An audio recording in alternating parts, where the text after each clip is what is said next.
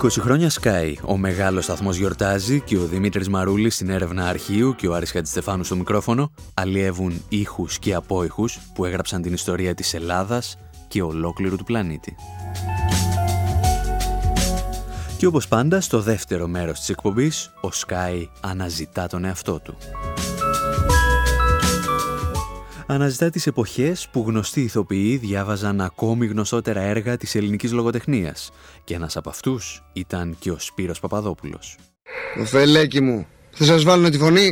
Λοιπόν, εσείς από εκεί, να δούμε τι καταλάβατε. Τι είπαμε, ο άντρας είναι...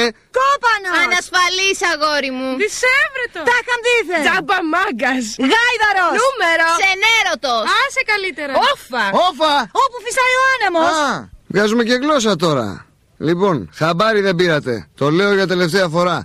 Ο άντρας είναι άντρας. Ως εκ τούτου, αναλαμβάνουμε παρακολουθήσεις, φωτογραφίσεις, βιντεοσκοπήσεις, ανθροστολήσεις, στενέματα, φαρδέματα, κοντέματα, βαφτίσκια, γάμους, μοιχείες, συνέδρια. Απόλυτος εχεμήθεια. Δεν φαντάζεστε τι μπορεί να κάνει ο άντρας για σας. Εγκεφαλικά αρώματα, μεγεθυντές, σπρέι καθυστέρησης, σπρέι για καθυστερημένους, διαγευτικά χάπια, σασμάν, καροσερί, βαλβολίνες, τακάκια, φερμουίτ και το κλειδί στο χέρι. Άντρας, γιατί έτσι σας αρέσει. Άντρας, ατέλειωτη ευχαρίστηση. Ανοιχτά όλο το 24ωρο. Αν και εκ πρώτης όψεως η εκπομπή φαντάζει σαν ένα σοβινιστικό παραλήρημα, δεν είναι καθόλου έτσι. Ανάμεσα στα πολλά και τα διάφορα που παρουσιάζει ο Σπύρος Παπαδόπουλος από την εκπομπή του το 1996 είναι και έργα μεγάλων Ελλήνων λογοτεχνών και θεατρικών συγγραφέων. Και ίσως η αγαπημένη του δουλειά να ήταν «Τα παιδιά της πιάτσας» του Τσιφόρου. Ο λόγος για το σταυράκι του Αρκαδινό. Το σταυράκι ο Αρκαδινός λοιπόν μόλις ήτουνε που κόπριζε με μαντέκα το αχαμνό το μουστάκι του. Ήρθε από την Καλαμάτα, μόνιμος λοχείας του πεζικού. Σπαθάκι, πηλίκιο κεραμιδάτο, γκέτα χιονέ και κουμπί γυαλιστερό ήλιος. Πήγε στα παραπήγματα, κάτι κορέι αδερφέ μου, ίσα με ένα κουμπί της μαντίας ο Πασαένας. Του πάνε καλώς όρισες και το βάλανε μετά που του πήραν το φύλλο πορείας, το βάλανε στον έκτο λόγο να κάνει κουμάντο. Το σταυράκι ο Αρκαδινός ήτουνε τώρα κορόιδο παιδάκι, δεν ήξερε από πράγματα και Αθήνες. Καθόταν στο θάλαμο, κοιτάραζε τα γιαννάκια στο άγριο. Αρσί, ρουσιά, ανάς, ρουσιά. Και μετά, άμα βαριόταν να πούμε να το κάνει ελαττήριο, ανάπαυση προσοχή, έλεγε μεγαλοπρεπώς. Λιγού, ζυγουλήσατε! Ρουσ! Και το χαιρόταν η ψυχή του, που τον ακούγανε ολόκληρος λόγος, τούτον εδώ, ένα τίποτα εκ Καλαμών Μεσσηνίας.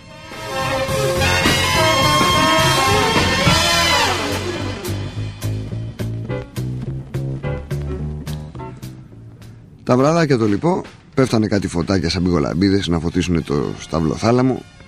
Καθόντουσαν νησταγμένα τα παιδιά στα κρεβάτια τους, όνειρα με μάτια ανοιχτά. Άλλος ψιλοτραγούδαγε, άλλος έγραφε στη μανούλα του. Ίσκοι πειθαρχίας βγαίνανε από όλες τις γωνιές. Και ο Σταύρος ο Αρκαδινός μάλιστα βαριότανε και μπάλωνε τα ρούχα του, μέχρι που βάλθηκε να μάθει τη μουζική. Πώς την κονόμησε τώρα την κλαπαδόρα, κανένας δεν ξέρει. Ήτουνε μια καραμούζα με μπάσα. Μεγάλη ήσαμε μια πεθερά και του δείξαν να πατάει τα κλειδιά να πούμε και του δείξαν και τις νότες. Έτσι θα φυσάς, έτσι θα πατάς και έκανε η κλαπαδόρα τα τζουμ τζουμ τζουμ, γελάγαν οι άλλοι, μόνιμοι υποξωματικοί, αμέσως το διέλο με τη φυσούνα και τα παιδιά στον λόγο είχαν ξεκουφαθεί αλλά λόγω υποθαρχία δεν του φοράγανε φέση. Μόνο κρυφογελάγανε κουρκουρ και μεγάλη πλάκα γεννότανε.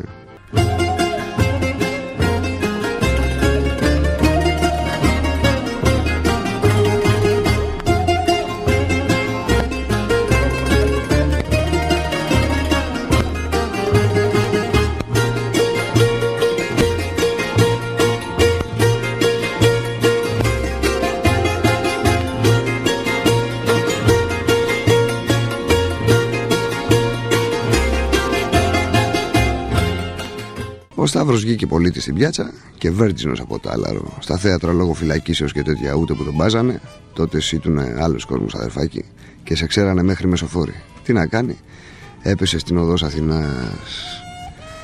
Ρε μυστήρια Αθήνα, με τα μπέκια στον γκάζι και τα άλλα τα μεγαλεία σου. Ωραία και οδός Αθηνάς, καφενέδες στην πάση της, τα υπόγεια γεμάτα θέαμα και καφέ αμάν και τέρατα και μυστήρια, και ο δρόμος από το σταθμό και ύστερα να το χέρι την ψυχή σου. Και ρουλέτες και γιάτσο και δοντογιατρήσεις άμαξες και παρασύματα και μαστίχη με τον πύχη και ό,τι έχει ο κόσμος. Μέχρι πανόραμα, μέχρι ταχυδακτυλουργούς, μέχρι κλέφτες και μέχρι χρυσάφια του μπρούτζου. Ήταν εκεί λούστροι, 40 λεφτά να σου πάνε τα ψώνια στο σπίτι, με καλάθι στον ώμο και αριθμό θεωρημένο από τη χωροφυλακή. Ήταν εκεί νοικοκυρέοι άνθρωποι, βέβαια, που παγιάναν στην αγορά να πάρουν κρέας και ψάρι, καθώς τότε μόνο ο νοικοκύρης ψώνιζε για το σπίτι του και άλλος μυδής. Στην αγορά τότε σφάζανε κάτι λελούκες, γελάδες. Να τις μασάς τσίκλα.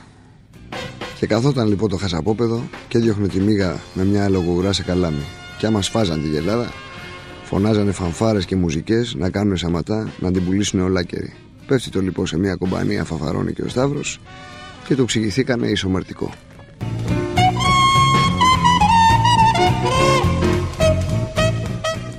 Το πεζοδρόμιο, αδερφάκια μου, είναι μεγάλος δάσκαλος και άντρας που δεν το πάτησε να μάθει γράμματα κοντά του δεν είναι άντρας, είναι κοροϊδό και θα τη θολώσει μια μέρα. Σε ένα χρόνο λοιπόν με τον Ντούκα, ο Σταύρος ο Αρκαδινός έγινε αγκίδα. Και μωραή της γέννημα να πούμε, την είχε μέσα την εξυπνάδα, τα μαθετάζησε και πέρασε και από το σχολείο που το λένε πείνα και σε βγάζει και προφέσορα μαλάχη. Τώρα, στο καφέ αμάν του Ζάχου του Δίκοπου, πέντε φόνοι και χωριά τα ψηλά, μπούκα οδός Αθηνάς, έχουν έρθει κάτι Ιταλίδες, να πούμε φακλάνες στο κερατά, αλλά νόστιμες, και είναι και μία που τη λένε Αντέλα, το σκανέζα κοντά στο Φιρέν και το σπίτι της, κάνει νούμερο σόλο και βγάζει πιατάκι, το γιομίζει και έχει πέσει να τη φάει αγαπητή λίγη το αμφάν καντέ της πιάτσας. Ο Σταύρος δεν έχει ιδέα το πράγμα, αλλά πέφτει ένα βράδυ παρέα με τον Ζάχο το Δίκοπο και του ξηγεί το Ζάχος. Και αφού είσαι μουζικός δρομάγκα, γιατί δεν έρχεσαι στο μαγαζί να παίρνεις 6 φράγκα και να παίζεις το μυστηρίο? Καλά λεφτά ήταν 6 φράγκα. Λέω ο Σταύρος στην κομπανία, ξέρετε τίποτε, εγώ βρήκα δουλειά, το λοιπόν τους ζυγούς λύσατε. Και πήγε στο Ζάχο να πιάσει μεροκάματο. Η Ιταλίδα τώρα η Αντέλα τον είδε το Σταύρο και τον εσωρόπιασε. Ωραίο παιδί ήταν, μόστρα είχε, σοβαρός, δεν έκανε και παρεδόση με γυναίκες, πολύ της άρεσε. Του κάνει να πούμε και του λέει αντιάμο παρέα. Του λέει το πρωί που θα σκολάσουμε αντιάμο μαζί περκέ τη βόλιο μπαίνε. Όλα της. Έρωτα τώρα ο Σταύρος δεν είχε γνωρίσει ποτέ, διότι ο άντρας να πούμε ναι μεν πάγαινε στις Αντιγόνης οδός ο κράτους, αλλά μπλεξίματα μόνιμα και τέτοια τους ζυγούς λύσατε. Και η Ιταλίδα στην ξεσκόλα να πούμε του κάνει κάτι χάδια πρωινά, τα χάσε το παλικάρι. Το λοιπόν τη δαγκώνει τη λαμάρινα και πέφτει αδερφέ μου στο ταψί με το κάντιο και γίνεται θύμα. Είναι τώρα ένα παιδί, Φωτάκι στο όνομα, μόρτης κανονικός, με τα χαρτιά του όλο βούλα μαβιά, παλιές στρατώνες και ανάπλοι και τα πάντα τον ξέρουν. Πίνει και κάτι χόρτα εκεί, τα παίρνει και από κάτι παιχνίδια, δέρνει και κάτι γκόμενες και του τα φέρνουν. Και τούτο εδώ το Φωτάκι λοιπόν πολύ τσαντίστηκε που βρέθηκε αμάλιαγος και του φάγε την Αντέλαο έτσι. Διότι έχει και σχέδια, σου λέει να πούμε έτσι και την ψήσω την Ιταλίδα. Εγώ κάνω κονόμι γερό. Και επειδή σπάλε η Ιταλίδα να πούμε σημασία δεν του δίνει, μόνο που της κουνιέται κανονικά, λέει στο Ζάχο το Δίκοπο. Αυτόν το μουζικό εγώ θα τον εκόψω. Έλα όμως που ο Ζάχος ο Δίκοπος δεν σηκώνει βαρύδια, Φωτάκι του κάνει. Το παιδί είναι δικό μου και δεν έχει πιάσει μαχαίρι να κόψει, μήτε τον κάλο του. Λοιπόν, πορπά τα καβουράτα με την όπισθεν και μην παίζεις με τα κλαδευτήρια, θα χαλάσει το βερνίκι σου. Μπήκες.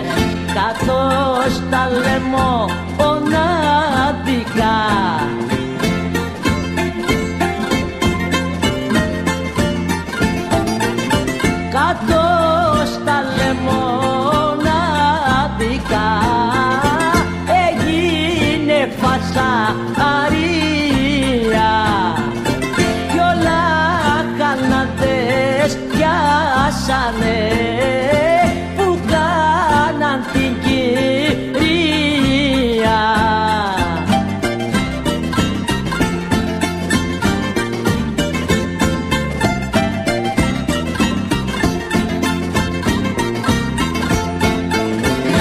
σίδερα τους βάλανε. Στα σίδερα τους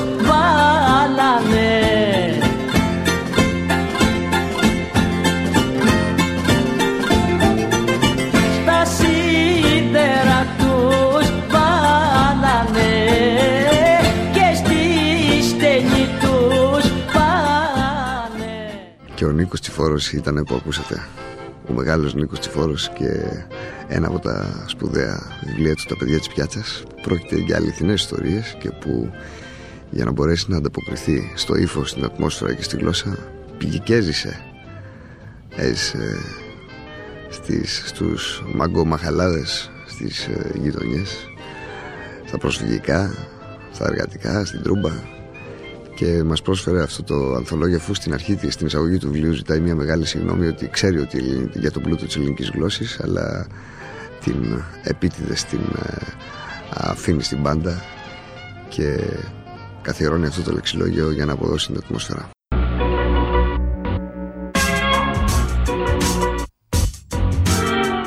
Κι αν αυτές ήταν οι ιστορίες από τις βρώμικες πιάτσες της Αθήνας που έκαναν τη νεοελληνική μικροαστική κοινωνία να ανατριχιάζει, ο Τσιφόρος είχε και άλλες ιστορίες να διηγηθεί.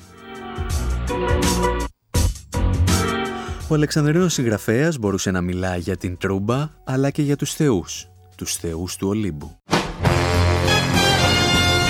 Λοιπόν, εντάξει, τελειώσαμε διαφημίσεις, τελειώσαμε πλακίτσες, τα τραγουδάκια, έτοιμα στα τρανιάκια σας, καθίστε, τα χεράκια πάνω στο τρανίο, πάμε για το μάθημα. Σήμερα κάνουμε μυθολογία. Όχι όποια να είναι, μυθολογία, ελληνική μυθολογία από τον Νίκο Τσιφόρο.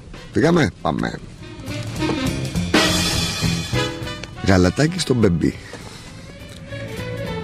Και Θεός να γεννηθείς δεν γίνεται αλλιώς. Από μόνο θα ξεκινήσεις. Γεννιέται λοιπόν το παιδί, έστω και Θεός, τα φτιάνει πάνω του, βρωμίζεται, ξερνάει, σιχασές πράγματα. Και αν είναι το παιδί κανένας μερογαματιάρη, κανένας δεν του δίνει σημασία. Σιγά μωρέ χαρά στο κουτάδι. Αν είναι όμως κανένα γαλοζοαίματο, χαλάει ο κόσμος. Ο πρίγκιπς Ευγένιος Βονιφάτιος, Ριχάρδος, Φραγκίσκος, Αύγουστος, Μαρία, Γεράρδος Φων Καθήκεν. Μέχρι που το κοτσάρολο και παράσιμο, γιατί μας έκανε τη μεγάλη εύνοια να γεννηθεί. Άσχετο τώρα αν ο Φων τέτοιος βγαίνει ένας κατέας και δεν αξίζει δεκάρα και περιπλανάται στον κόσμο άχθος με όλα τα ονόματα. Και από την άλλη μεριά το παιδί του μεροκαματιάρη μπορεί να λέγεται Νεύτωνας, Φρόιτ, Πασκάλ, Παστέρ, Αϊνστάιν.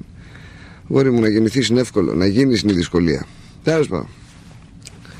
Με το Δία τα πράγματα ήταν κομμάτι διαφορετικά. Αν και Θεός ο μέγιστος, δεν πέσανε κεραυνοί εορταστικοί και δεν ανοίχθηκε βιβλίο συγχαρητηρίων στα ανάκτορα του Ολύμπου, διότι το παιδί γεννήθηκε μυστικά.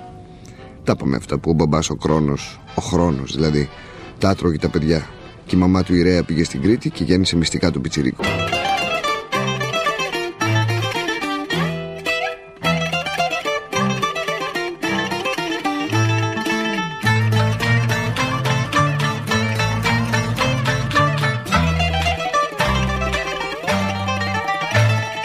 Όλα τα είχε εξηγημένα μες στον κήπο ο Θεός.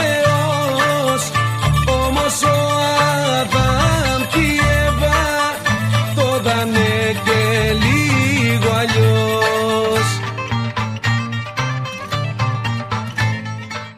Έλα στα τραμιάκια, έλα. Σοβαρευτείτε, συνεχίζει το μάθημα. Λοιπόν, έχουμε το πιτσιρικάκι, το Διάκι, το οποίο το είχαν πάρει οι νύφες και το είχαν στα όπα. Και την εποχή δεν είχε ανακαλυφθεί ακόμη οι παιδικές τροφές που παίρνουν το καλαμπόκι και το κάνουν αλεύρι και το διαφημίζουν άνθος τάδε ή άνθος δίνα. Τα παιδιά τρώγανε γάλα και οι θεοί των Ελλήνων ήταν και αυτοί πλάι στις ανθρώπινες αδυναμίες και στην ανθρώπινη ανάγκη. Αυτό άλλωστε είναι και το μεγαλείο τους. Στην Αίγυπτο ο Όσιρης έδινε να φάει ο κόσμος. Στην Ελλάδα ο κόσμος έδινε να φάει ο Θεός. Και αν στην Αίγυπτο η προσευχή ήταν τέτοια που να παρακαλάνε τον Όσιρη για τον Άρτον των Επιούσιων, γονατίζουμε μπροστά στο μεγάλο Όσιρη και τον παρακαλάμε να ευδοκίσει, να μας δώσει ψωμί, ποτό, βοδινό, χήνες, γάλα και κρασί, η Ελλάδα, μεγαλόπρεπη και φτωχιά, έτρεψε τον μπέμπι Θεό της με το δικό της γάλα.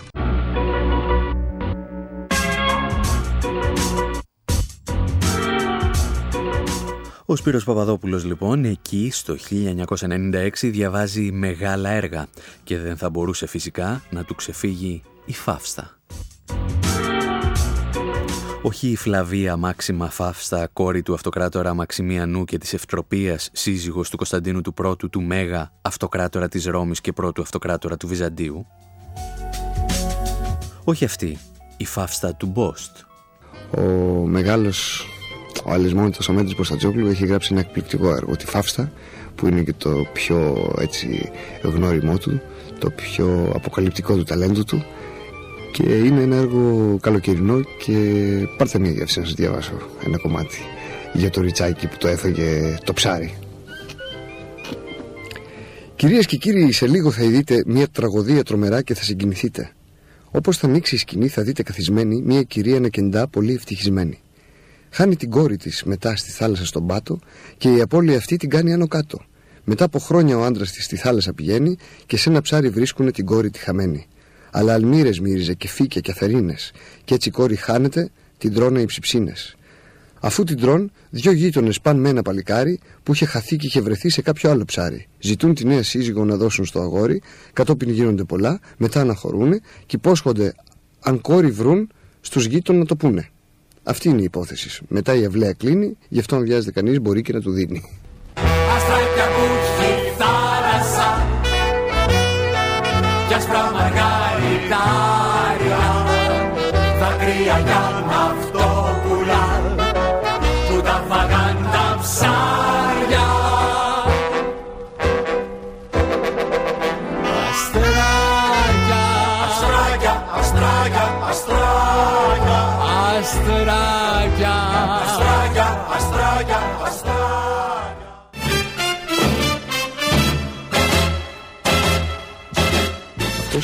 ήταν ο πρόλογος. Συνεχίζουμε. Να πάρουμε μια γεύση από την έναρξη που είναι πάρα πολύ ωραία και μετά θα πάμε στο ριτσάκι. Λοιπόν, είναι η Φαύστα, καθισμένη στο σαλόνι της. Λοιπόν, χτυπάει το κουδούνι. Ακούω ήχον κόδωνος, ας σηκωθώ και ας τρέξω. Πτωχός ζητιάνος θα πεινά και θα κρυώνει έξω. Αλλήν, αν δεν είναι κανείς πτωχός και είναι δολοφόνος. Είμαι ανυπεράσπιστος εν μέσω του σαλόνος. Είναι κακούργος ή πτωχός, ληστής ή ψωμοζήτης. Και ανοπόγων ευγενής ή πένης και αλήτης. Όχι, όχι, είναι καλύτερον εν βλέμματια να ρίξω. Δεν διακρίνω τίποτε, τον κρύπτουν κατ' η χόρτα. Επίσης εν δενδρύλιον που έχουμε στην πόρτα. Τι δίλημα απέσιον, κουδούνι πάλι. Αχ, ο φρικτός ο κόδων μου παραλύει την πνοή, μου κόπτει και των πόδων. Ας κάνω πέτρα το κορμί, βράχους όλα τα μέλη. Σίδερον την καρδία μου και χάλιβα τα σκέλη. Να δούμε ποιος είναι αυτός που λυσοδός χτυπάει, ως σφοδρότατος βοράς που κλόνους αποσπάει. Πας σαν φυταλάντευση στο άνοιγμα μιας θύρας, επισορεύει τα δεινά και προκαλεί τας μοίρας. Χρειάζεται απόφασης και γενοφροσύνη. Θα ανοίξω με ηρωισμόν και ό,τι θέλει ας γίνει. Αισθάνομαι γαλήνια, φίλε με λατρεύουν. Ο σύζυγός και η κόρη μου στην θάλασσαν ψαρεύουν. Οι γλάροι ρίπτοντες κραυγάς πετούν εις τον αέρα κι ο ήλιος λαμπροφώτιστος φωτίζει την ημέρα.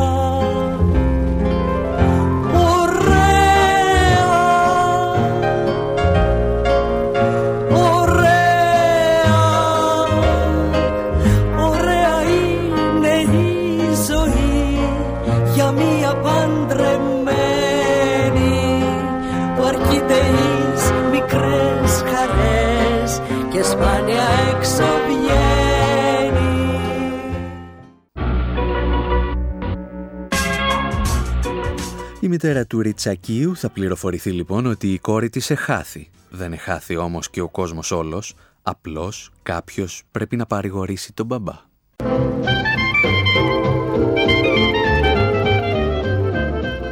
Φαύστα, σ' αρέσουν οι υπερβολές, Βριάννη. Μα αν είναι έτσι Γιάννη, τότε ένας περίπατος πολύ καλό σου κάνει. Αν πράγματι την κόρη μας την έφεγε το τέρας, εις την υγεία ενοφελεί ο καθαρός αέρας. Κάνουμε τον περίπατο, ηρέμως θα τα λέμε και με την ησυχία μας αργότερα την κλαίμε. Εσένα έχουμε καλά, το στήλο του σπιτιού μας. Αυτή θα είναι απώλεια και όχι του παιδιού μας. Μόνο όταν οι σύζυγοι πίπτουν και αρρωστούνται, τότε το σύμπαν χάνεται, τα πάντα απολούνται. Κορίτσια βρίσκεις άφθονα, η κόρη μεν γεννάται, αλλά χωρίς το σύζυγο δυσκόλως αποκτάται.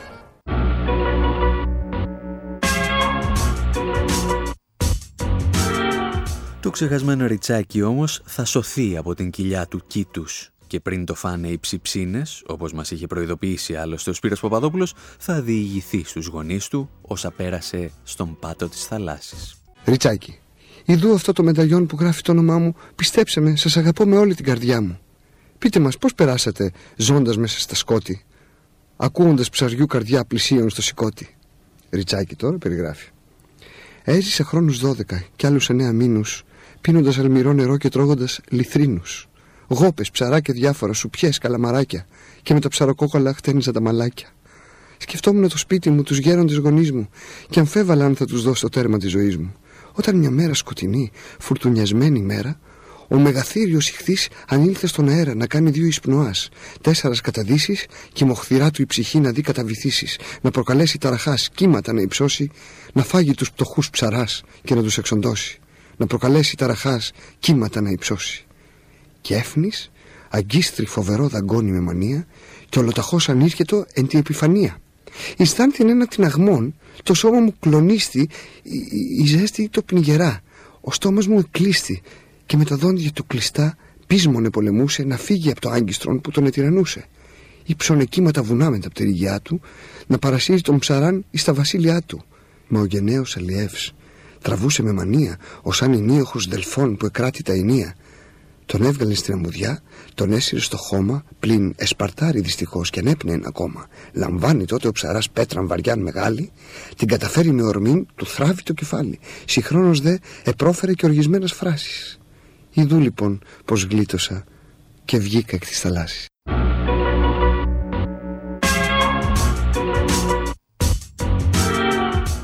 Κάπου εδώ όμως και πριν φάνε οι ψιψίνες στο ριτσάκι, εμείς θα σας αφήσουμε. Από τον Δημήτρη Μαρούλη στην έρευνα αρχείου και τον Άρη Χατζηστεφάνου στο μικρόφωνο, γεια σας.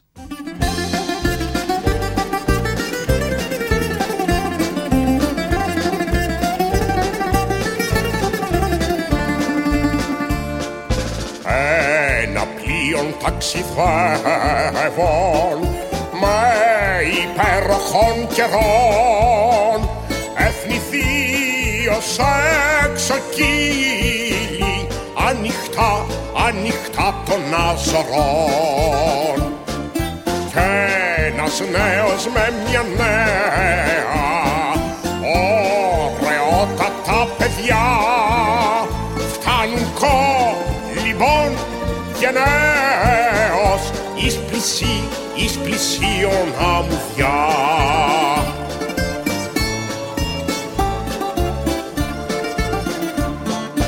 Ζώντες βίων πρωτογόνου και ο νέος με την κόρη κοίταζαν και κάπου κάπου εάν έρχεται βαπόρι. Αλλά φθάσαντος χειμώνος και μη φθάνοντος βαπόρι, απεβίωσεν ο νέος και απέθανεν η κόρη.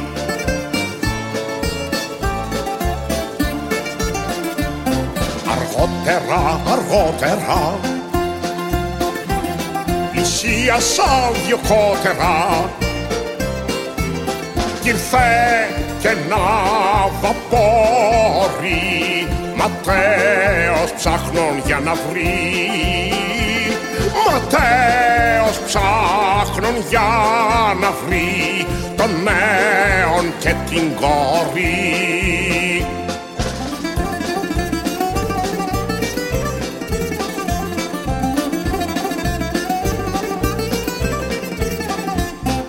Κατηραμένη νήσος, νήσος των Αζωρών, που καταστρέφεις νέους και θάπτεις των κορών, που καταστρέφεις νέους και θάπτεις των κορών.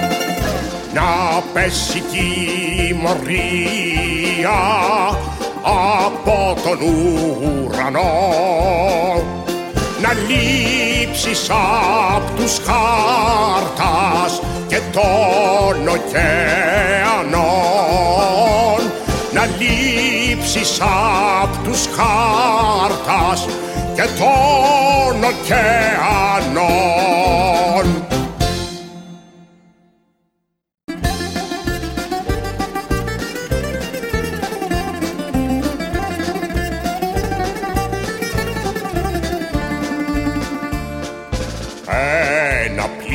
Ταξιδεύων με υπέροχων καιρών, εθνιδίως εξωκύλοι, ανοιχτά, ανοιχτά των αζωρών. Κι ένας νέος με μια νέα, ωραιότατα παιδιά, φτάνουν κόλλιμπον γενναίος εις πλησί, εις πλησίον αμμουδιά.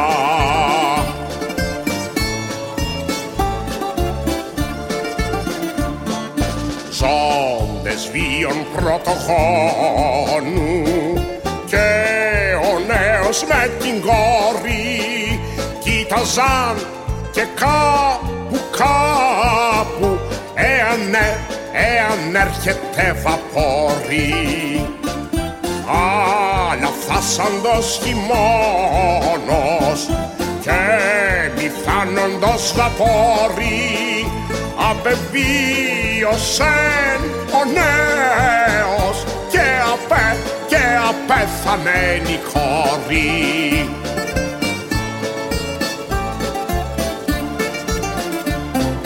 Αργότερα, αργότερα, πλησίασαν δυο κότερα κι ήρθε κι ένα βαπόρι ματέως ψάχνων για να βρει, ματέως ψάχνων για να βρει των νέων και την κόρη.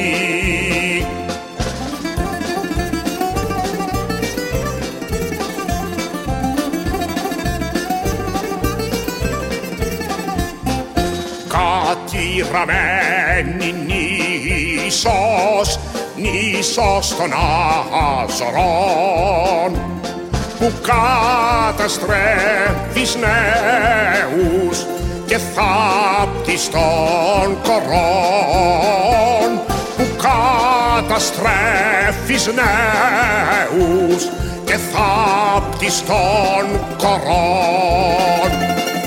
Να πέσει τιμωρία από τον ουρανό, να λείψεις απ' τους χάρτας και των ωκεανών, να λείψεις απ' τους χάρτας και των ωκεανών.